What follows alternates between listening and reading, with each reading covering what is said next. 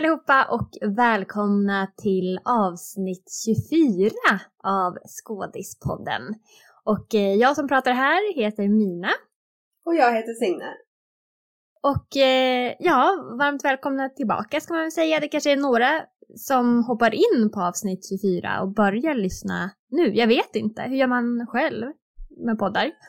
jag vet inte, alltså, ofta läser man väl kanske titeln och ser om det är något specifikt man är intresserad av.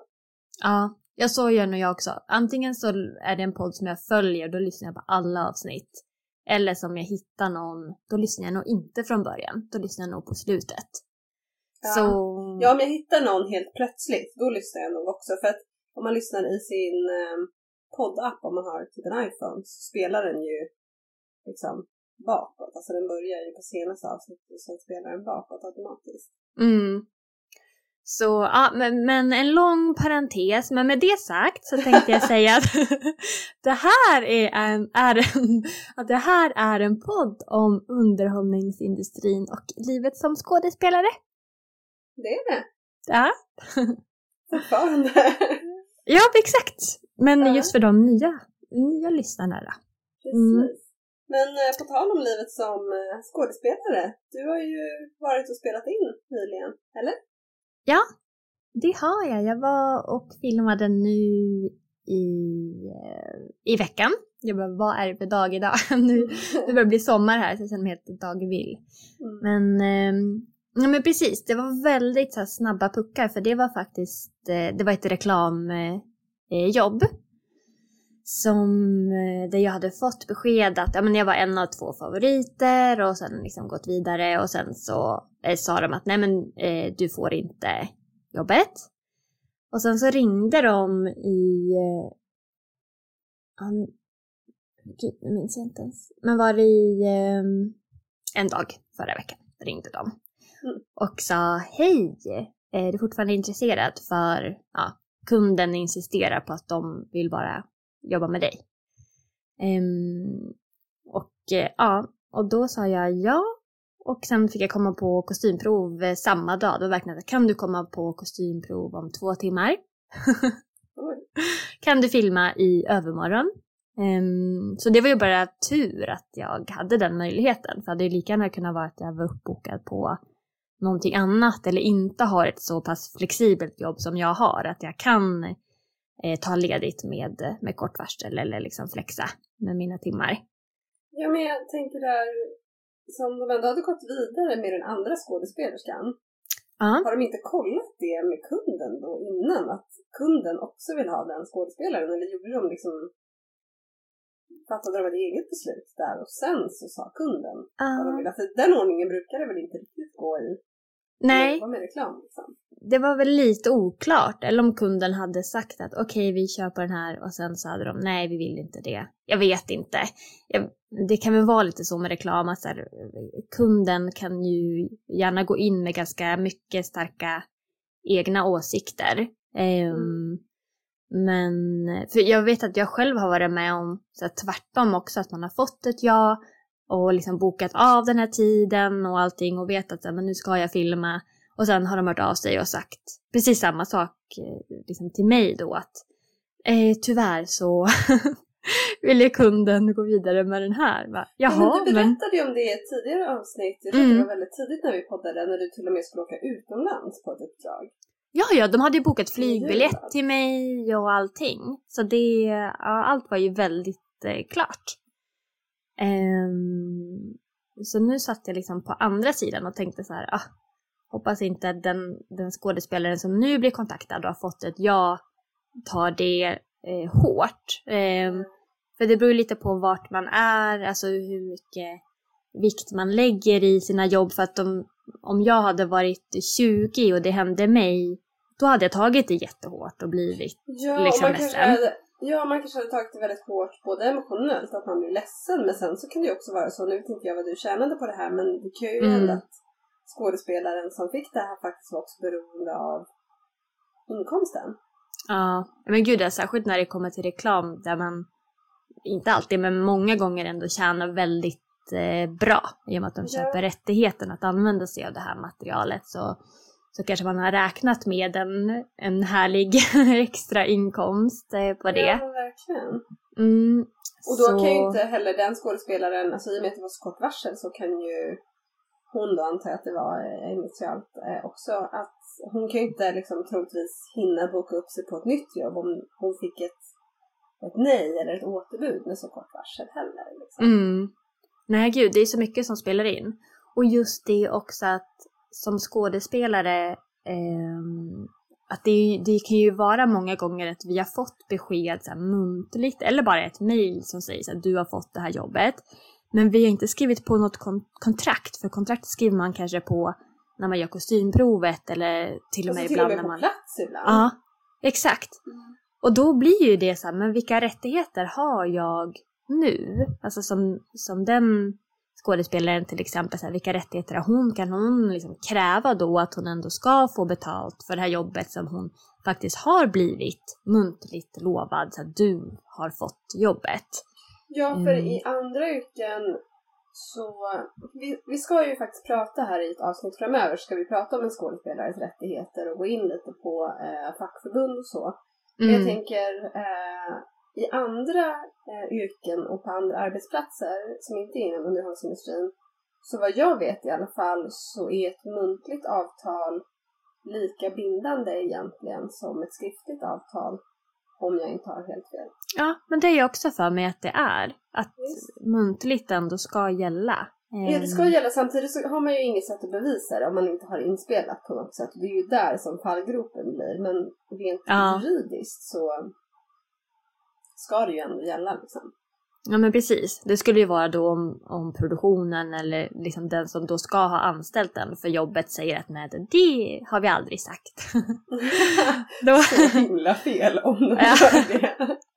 Gud nu låter det också som att vi lite så här shamear dig för att du fick det här jobbet. Vi tycker väldigt synd om den här andra skådespelerskan. Men om den här andra skådespelerskan nu lyssnar på det här avsnittet så kan vi ju bara säga att uh, we feel for you.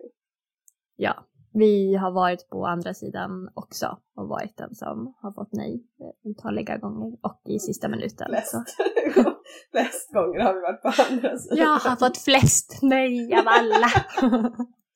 Jag undrar verkligen det ibland, om man har fått fler nej än majoriteten.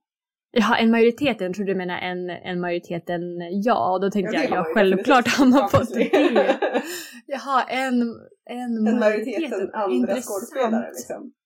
Då måste man nästan kolla av så här, hur många jobb har du sökt, hur många castings har du varit på, hur många har du det fått vi, av det dem? Det gjorde vi ju ibland på, på Stagepool. Så kollade vi av lite när folk sa så här, men jag har aldrig fått något jobb, så kikade vi lite, okej men hur många jobb har du sökt? Ja. Eh, det är ju så synd för det finns ju liksom ingen koppling egentligen. Det finns ju de som har sökt två jobb och fått två. Ja. Och så finns det de som har sökt 22 och fått två. Ja, nej men precis. Så är det ju. Så många nej, det tror jag faktiskt att alla inom branschen får. Alltså det är väl branschstandard. Ja. att behöva gå igenom eh, otroligt många nej. Om man inte flyter på ett bananskal. är det någon som gör det? Räkmacka? Nej, det tror jag inte. Alltså jag har väldigt svårt att se att det är någon som gör det. För att jag tänker att när, um, om det är en skådespelare som blir eh, väldigt så här, hypad eller upptäckt eller vad man ska säga, att det liksom går väldigt bra för, för den mm. personen, då, då visas ju inte det upp liksom alla jobb som den personen har sökt innan, hur många år den har kämpat innan det eller drömt om det. Utan det alltså, då ser man ju bara hur bra det går för den personen. Exakt. Jo, jag kan tänka att visst att man kan liksom flyta på ett bananskal. det heter nog inte så. Glida, på, på nej, glida på räkmacka säger man väl, men... Ja, visst att man... Visst att man liksom kan glida på sin egen framgång när man väl kanske har gjort ett jobb och det uppmärksammas. Då kanske man kan liksom, ska man säga, bollen kanske är i rullning så att man har lättare att få jobb efter det.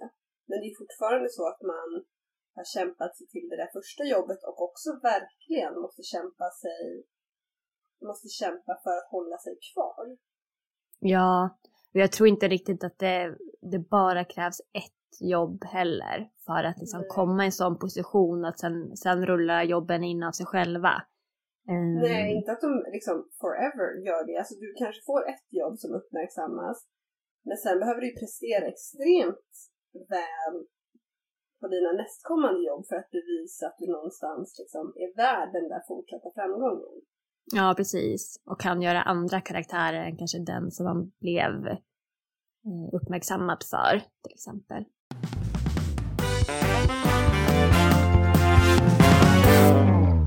Jag tänkte på, på tal om det här uppdraget som du nu gjorde, så insåg jag att vi har inte pratat så jättemycket om just reklamfilm faktiskt.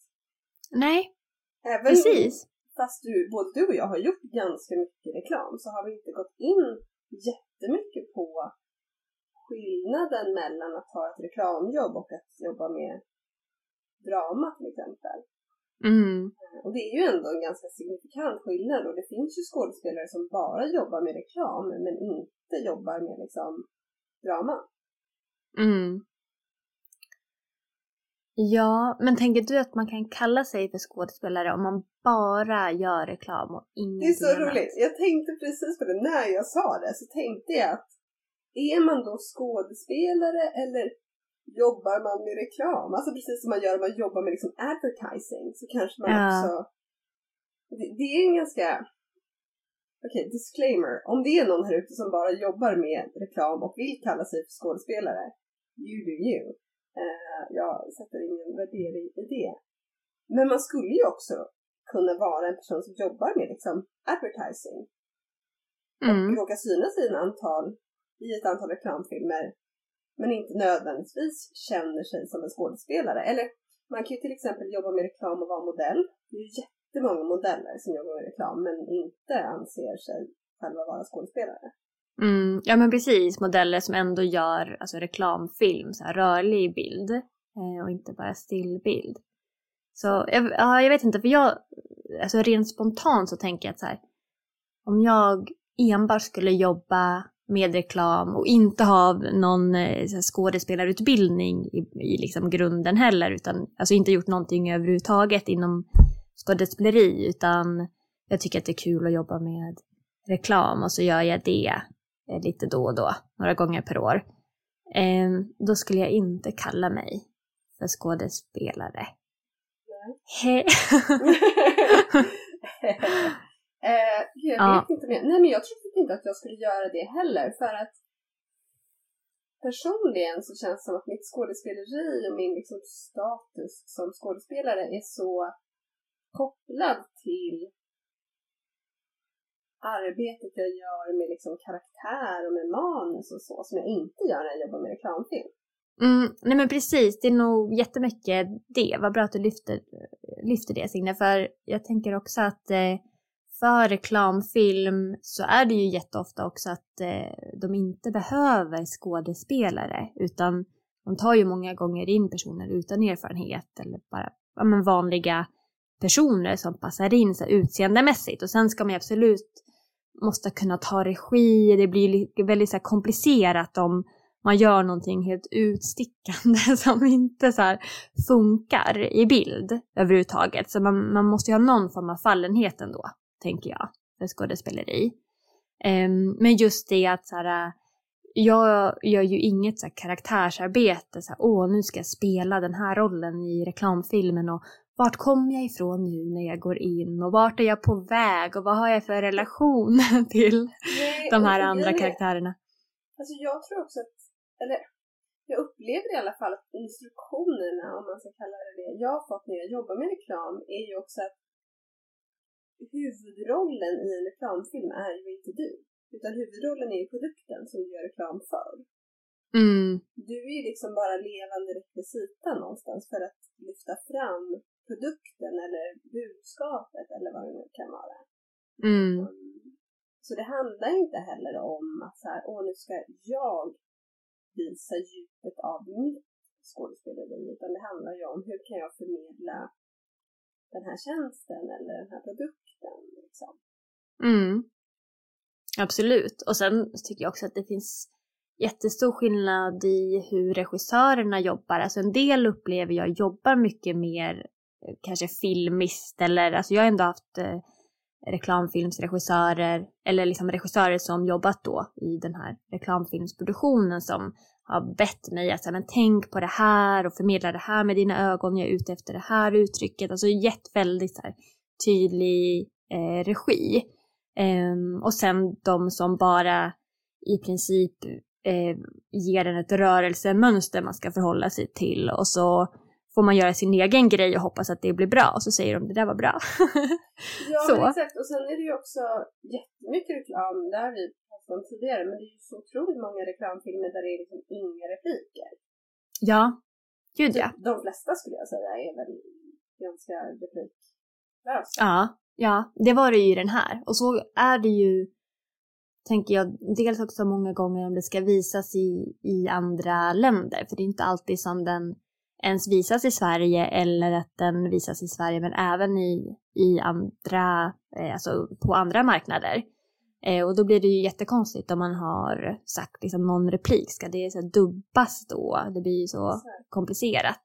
Eh, så ofta jag är tänker, det ju... alltså de enda reklamfilmerna som jag upplever är liksom baserade på skådespeleri eller på liksom utvecklade karaktärer. Det är ju de här följe... Det är ju de här ja. återkommande eh, reklamfilmerna, alltså typ ICA-reklamen. Ja. Som har gått i liksom, det finns tydliga karaktärer, de ska vara på ett visst sätt, de går år efter år efter år. Mm. Precis, de har ändå att de på något sätt för en historia framåt under de här 30 sekunderna som reklamfilmen rullar. Um, så så är det ju. Och de var väl ändå de första som på något sätt satte den, alltså det existerade väl inte innan? Jo, jag kommer ihåg en Re innan, jag tror att det var typ Vodafone eller någon sån här telefonoperatör. Och så var det en mm. familj. De var återkommande under år efter år efter år. Jag kommer ihåg att den äldre liksom tonårsdottern i den här familjen var så otroligt monoton. Så först trodde man bara att hon var typ en jättedålig skådespelare tills man insåg att det var liksom, hela hennes karaktär var så. Mm. Det kommer jag ihåg, jag vet inte om du kommer ihåg det här, alltså det måste ha varit när vi var tonåringar liksom. Mm. Jag kommer ihåg den, den gick i många år. Och jag vet att de också var liksom, ja men typ ekonomiskt oberoende efter det här. Ja gud, de tjänar ju sjuka summor. Alltså just det när man ska bli ansiktet för den här produkten eller ja. tjänsten. Och ja, det är väl en ja. av de liksom, stora skillnaderna eh, mellan liksom, att jag jobbar med tv, teater, eh, film och reklam. Att liksom, reklam, du tjänar ofta väldigt mycket mer pengar. Mm. Det finns ju reklamfilmsinspelningar där du kan tjäna hundratusen på en dag. Liksom.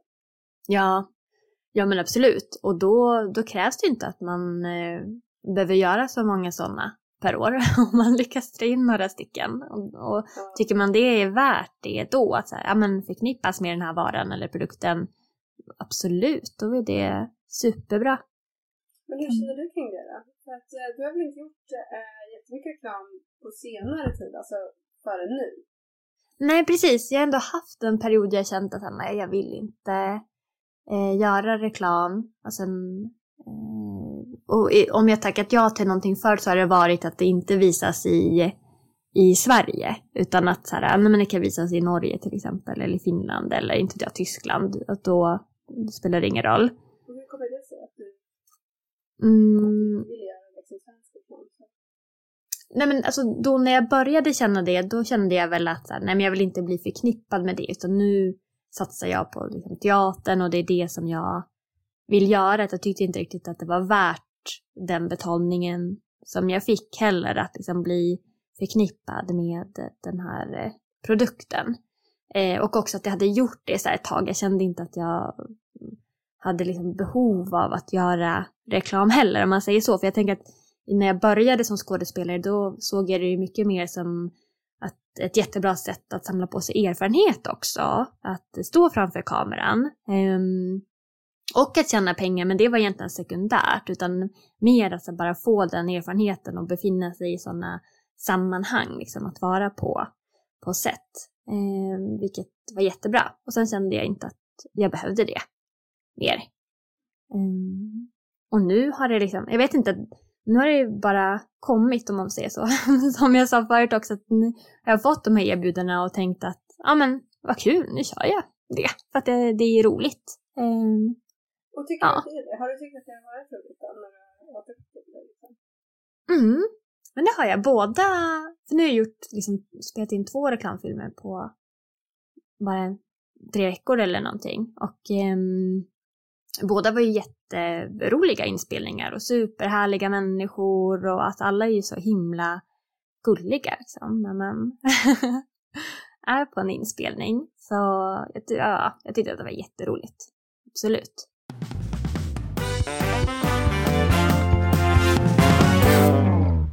Men du, när gjorde du reklam senast? Eller har du tagit något beslut så här, nu ska jag inte göra det? Mm, ja, faktiskt. Mm. Mm. Jag har också gjort jättemycket reklam tidigare, liksom när jag började. Och jag, när jag började eh, skådespela, alltså när jag, var, när jag började jobba framför kameran när jag var i tonåren, då gjorde jag jättemycket reklam. Mm. Alltså, då var ju allting superkul. Du kände dig som en Hollywoodstjärna för att du stod och gjorde liksom reklam för Comvik. Ja. Eh, det, var, det var jättekul eh, tyckte jag. Eh, för att allt var så nytt och spännande liksom. Och Eh, man känner sig viktig och så. Sen så tror jag att ju mer som jag har utvecklat mitt skådespeleri, ju mer jag har jobbat med liksom min, mitt hantverk, om man kan kalla det för det, eh, desto mindre har jag känt att reklam ger mig ett utlopp för, för det behovet.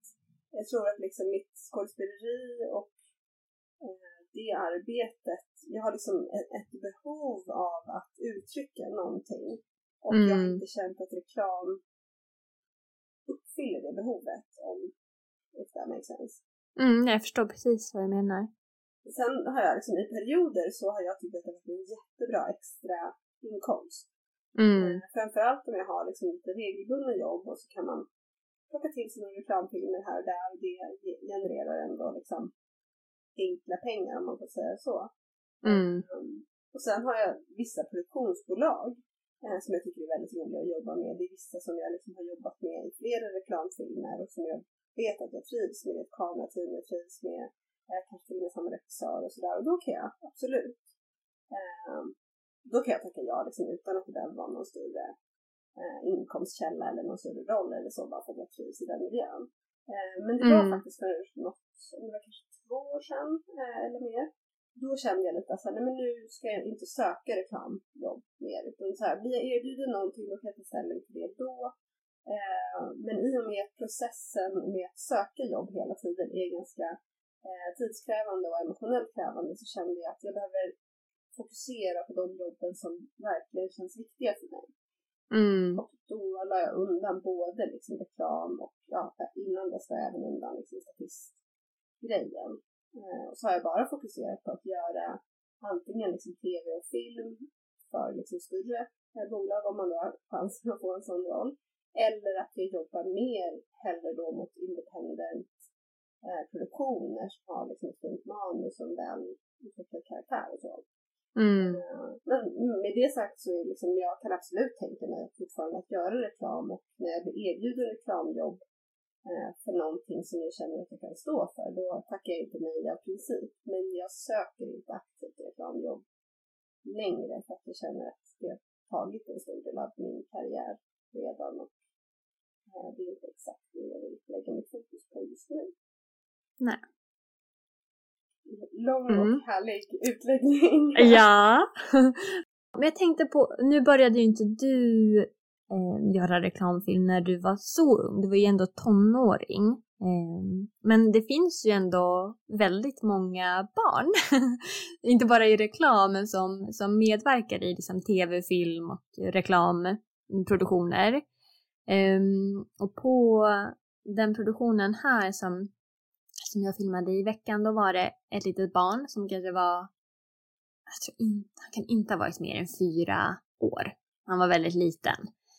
Eh, ja, och skulle spela en roll där. Eh, Och det blev ju så tufft. Alltså från början var han ju superduktig. Alltså världens gulligaste lilla unge verkligen. Eh, och lyssnade och gjorde som de sa och sådär. Och då, jag vet att jag tänkte under tiden som vi filmade, eh, för jag var liksom den som peppade honom mellan tagningarna. För att jag var den som skulle också, jag stod liksom närmast honom, vi skulle spela familj tillsammans. Men det var liksom ingen annan person där i liksom teamet som klev in och kanske hade, hade koll på honom. Utan jag var såhär, vill du... Liksom. Ja men precis, nej men det hade de ju inte. Um, och ingen som kanske tog det extra fokuset uh, heller.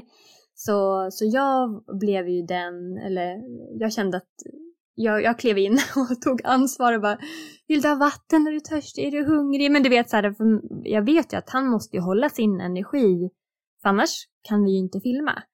Um, men sen, ja mycket riktigt då efter kanske, jag vet inte egentligen hur länge vi hade hållit på, en och en halv timme, eller vi hade hållit på ganska länge så här, utan paus, alltså länge för, för en fyraåring att vi så här, ta om, ta om, ta om, ta om, hålla sitt fokus, ha ingen paus överhuvudtaget. Um, så sen så, så bröt ju han ihop och eh, liksom vägrade eh, gå ut och filma. Alltså, jag förstår, förlåt, det låter jätteoprofessionellt av produktionen. Ja, alltså gud jag vill inte liksom säga för mycket så här, prata ner dem men... Nej, men, nej och det, jag tänker, här, det är absolut inte så att det är, eller det är klart att det inte är ett medvetet val men någonstans har det ju skett en miss. Troligtvis inte ja. ens av de som är på set utan högre upp kanske det har skett en miss att de inte har tagit in någon som är barnansvarig. Eller hade han inte ja. sina föräldrar med sig heller? Det brukar man. Jo, hans mamma var där, men hon var ju inte liksom där vi filmade, utan hon var ju i ett helt annat rum, så han såg ju inte henne heller. Um, så det var ju, alltså ibland när vi liksom väntade lite emellan eh, tagningarna, så när man hade liksom en minut bara, så, så kunde hon liksom kika in så. Men det var inte alltid hon gjorde det heller, för att det fanns inte det utrymmet. Men eh, ja, jag tänker att det, det, hade ju behövt någon som var liksom lyhörd på att nu har vi ett, ett litet barn i produktionen. Då kanske man bara kan filma en halvtimme, 40 minuter max. Alltså där man tar uh, omtagning på omtagning konstant hela tiden. Sen får man ta en paus på 15 minuter där han kan kolla på plattan och käka lite godis och för att sen kunna ja, köra igen. Alltså jag menar, jag vet nästan ingen fyraåring som skulle klara av alltså knappt en halvtimme av Nej. Jag har ju syskonbarn i den åldern och skulle aldrig eller, eller så, alltså så här, ja, de ska, skulle säkert absolut kunna vara superprofessionella men de skulle inte tycka det var kul. Nej, Nej men blir ju det, för sen till slut så blir det ju inte roligt heller. Och när det liksom väl tog stopp då, då tog det ju stopp liksom rejält. Alltså han bröt ju verkligen ihop och bara grät och var jätteledsen. Och hans mamma försökte ju peppa honom och säga vi ska handla det här och det här. Alltså du vet såhär. Och då tänkte jag också, gud stackars också. Som förälder så kan jag också känna så här, det ligger ju också en, en liksom press i att nu behöver du få ditt barn att genomföra det här jobbet. Um, ja, för du är ju som förälder då, är ju du ansvarig för, för att det är ju, om ditt barn är under 18 så är du ansvarig. Liksom. Ja, och då tänker jag så här, vad gör man då? Alltså, nu, för till slut så, han kunde ju inte eh, fortsätta.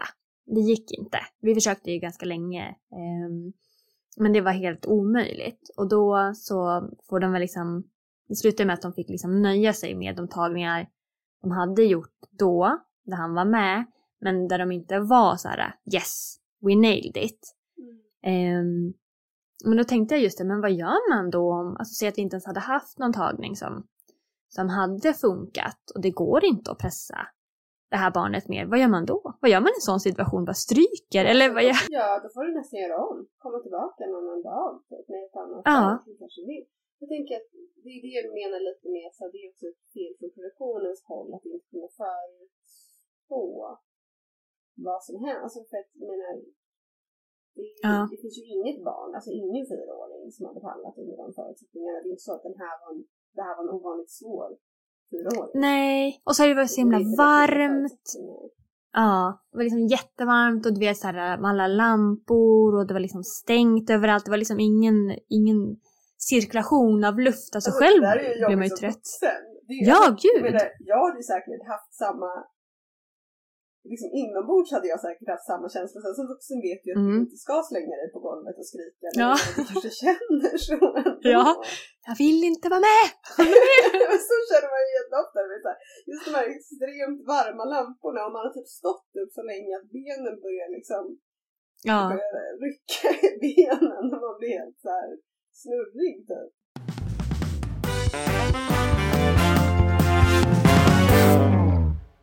Mm, stackars ja, Sen i liksom längre produktioner, eh, om man är eh, som man spelar en roll i en film eller en tv-serie, då är det inte ovanligt att man har eh.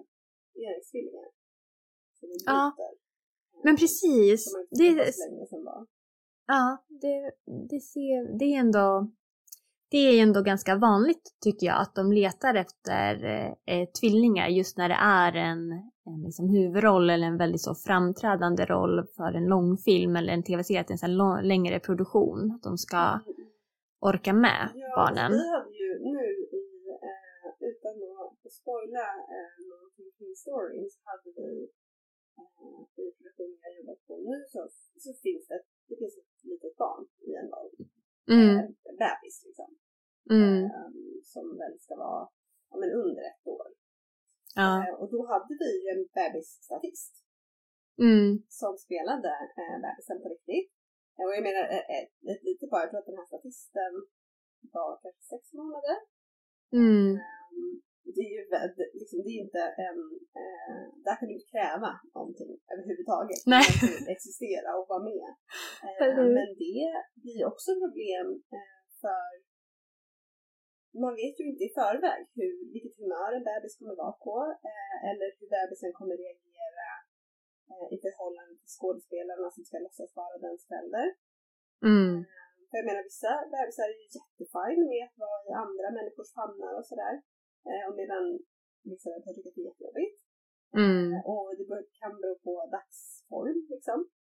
Ja, eh, ja. Så det blev ju också, nu var inte jag med på sätt när de här grejerna hände så jag kan inte liksom helt eh, återge detaljer men det blev ju struligt för bebisen grät när den inte skulle quote on quote i manus. Ja, liksom. Eller att den absolut inte ville vara i famnen på skådespelerskan som ska hålla i den eller så.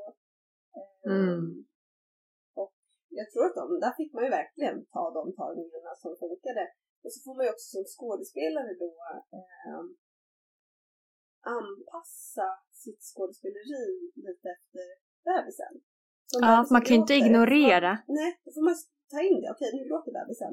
Eller det finns ju också scener när bebisen kanske ska gråta och man ska trösta den och inte gör det. Men då får man jobba på mm. andra sätt. Men där hade vi ju eh, också en, en docka. Ah. Så vi, eller de alternerade mellan den riktiga bebisen och dockan. Ja. Eh, och försöker använda dockan så mycket det bara går för att liksom lägga så lite eh, press eller säga, på bebisen. Eh, och bara använda bebisen när det verkligen behövs för liksom närbilder och särskilda mm. Liksom. Ja men det är bra. Men jag tror att det också blev att de fick använda dockan mer än vad de hade hoppats på för att um, det är också för att skydda bebisen. Alltså en bebis som blir ledsen, den, man, man kan inte ignorera en ledsen bebis. Du får ta hand om bebisen först och så får eh, produktionen komma ja. liksom på andra plats. Ja, verkligen. Så ja, ja det är så. Mm. Apropå um, en till, till ledset barn. Jag vet att jag pratade med en, en före detta kollega till mig och hon sa att hon hade um, eh, tagit sin dotter till en inspelning att liksom spela eh, barn i den eh, produktionen, en tv-serie. Ehm, och hon var inte med själv som skådespelare utan hon var bara vid sidan av som mamma. Och hennes eh, dotter då hade blivit eh, också jätte, jätteledsen ehm, när de filmade och bara ropat så här mamma och varit ja, typ helt förstörd. Och, eh, men bara det att i liksom den produktionen så tyckte de att ja, men det här passade så himla bra. Alltså att det var liksom bra då att eh, hon hade blivit sådär ledsen. Så de körde ju liksom på med det här eh, superledsna barnet. Varpå min eh, eh, kollega då sa att efteråt att det, det var ju liksom helt fruktansvärt för henne att liksom behöva stå vid sidan av och se sitt barn helt hysteriskt gråta och ropa. Nej, bara för att de tyckte då att så här, nej men det här blev ju liksom perfekt, we nailed it. det kanske det blev, men jag menar det är inte en method actor de har att göra med. Nej. ett barn, en verklig människa. Ja, som är ledsen på riktigt. Så att hon sa ju det, hon bara, jag kommer aldrig låta mitt barn vara med i någon produktion igen efter det här. Nej, där hade jag och, som förälder, nu förstår jag att hon säkert var så chockad och inte visste hur man liksom får reagera som förälder. Nej, men i får jag gå in och bryta liksom ja, här nu alltså, eller? Jag hade ju gjort det som, skåd, alltså, som skådespelare som kan branschen. Mm. Och om jag då var förälder, då hade jag gått in och bara det här är absolut inte okej, sluta. Men jag kan tänka mig hennes position alltså, som, alltså att man blir så förvånad och chockad och man liksom vet inte vad har jag för rätt nu eller liksom. Ja. För hon har ju också då som förälder skrivit avtal på att hennes barn ska vara med. Så jag ja. hon kanske blev jätteförvirrad och liksom mm. rädd. Verkligen. Eller som ens barn är så himla ledsen och inte vet vad man kan göra liksom. Nej. Nej, och det bara fortsätter rulla. Då det kan det ju... Ja. Men och där tänker jag också så här, var går gränsen då i ålder? När mm. är ett barn tillräckligt gammal för att man liksom, när får man kräva saker från ett barn? Mm. Jag vet inte, var går den gränsen? Liksom? För att du kan ju uh. kanske kräva en viss liksom, prestation av en, en ungdom i övre tonåren. Mm. Men hur gammal behöver du bli för att du som regissör eller filmskapare ska kunna kräva någonting från ett barn? Ja. Ja, det är svårt att veta. Ja, jag har ingen om vad den gränsen går. Alltså mer än att, ja men efter 18 så blir du vuxen, liksom. Eller vid 18 blir du vuxen. Men... Ja, för jag tänker också att om det är ens första produktion, alltså vilket det är alltid någon gång för ett barn då som ska medverka, så är det ju någon gång ens första gång. Då vet man ju inte heller vad det innebär. Alltså även om man är tio och kanske ja, men, förstår väldigt mycket och kan ta alla instruktioner och vet att så jag kommer få vänta mycket och sådär. Eh, kan, kan liksom förstå det på ett intellektuellt plan. Så, så vet man ju inte vad det innebär i praktiken förrän man har gjort sin första inspelning. Och kanske inte eh, ens då, det kanske tar ett par gånger innan man inser vad som är standard och vad som inte är liksom. Ja, och är det här kul eller inte kul eller Alltså jag har jobbat med, med liksom äldre barn också, eller barn som är liksom runt tioårsåldern som bara tyckte att det varit så fantastiskt och jätteroligt och gått in och kört järnet och sen eh, på eget initiativ så här, nu tar jag eh, en paus, alltså mellan varje tagning, bara sätter sig med mobilen, okej nu kör jag igen, alltså verkligen så här. Ja, det finns ju ehm. verkligen barn som bara går all in. Sen tror jag att det finns barn som också pressar sig själva hårt. Alltså, ja. Jag tänker på de här, man ser ju de här 10-12-åringarna som är uppvuxna med liksom YouTube, TikTok och så här som bara jobbar, jobbar, jobbar fast att de är barn liksom. Mm. Ja, och där är ju förälderns ansvar att gå in och reglera det kan man ju tycka. Ja, låta barn få vara barn lite. Mm. Men skulle du, om Love, eh, din son, ville jobba med skådespeleri, mm. hur skulle du ställa dig till eh, Jo, men det är klart, jag skulle inte ställa mig i vägen för det. Det skulle han absolut få göra, om han ville det. Eh, ja, självklart. Sen tänker jag att så här rent spontant, så som han är som person så tror jag inte att han skulle orka med eh, det. Han skulle inte palla en hel inspelningsdag utan han skulle nog mer vara intresserad av att så här, ja, vad roligt det vore att skådespela och vad roligt att få pengar. så då, då skulle man ju få prata om det. Eh, lite så baksidan av det och att, så här, vilket tufft jobb det faktiskt är. Eh, ja, så men det är klart, sen om man hade ett barn som var, man känner att så här, men gud, den här, det här barnet skulle absolut kunna klara av en, en åtta timmars inspelningsdag utan problem och massa människor och eh, ljud och rörelse och instruktioner och du vet så här, då, ja absolut. Men, eh, Ja. Var det ett svar eller ett icke-svar? Jag tar både. Ja. ja. Mm. mm.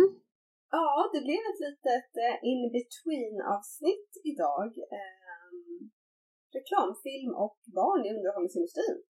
Mm, lite gott och blandat. Ja men verkligen. Uh, behöver sådana avsnitt ibland också. Eh, mm. Men Nina, vi ska ju faktiskt försöka hålla igång här eh, trots att vi eh, som typ alltid nu för tiden eh, försvinner iväg på olika håll. Eh, vi har ju semester på lite olika håll, du och jag. Mm. Ja men eller hur, jag åker ju till Tylösand imorgon och eh, ja, då får vi spela in därifrån. Mm. Ja. Exakt. Men det, det eh. klarar vi. Det spelar ingen roll om man sitter i sin egen säng eller i någon annans, eller jag på säga. Nej, men exakt. men det blir superbra. Men Nina, vi hörs igen helt enkelt nästa vecka. Det gör vi. Tack alla som eh, lyssnat och så får ni gärna följa oss på Instagram om ni inte redan gör det. Eller Insta eller ja, Facebook hittar ni oss. Eh, ställa frågor också. För vi kommer väl förhoppningsvis ha ett frågeavsnitt så småningom. Så ni som har frågor eh, till oss eller till någon som vi har pratat med eller till någon i branschen som vi kanske kan medla ut och svara på.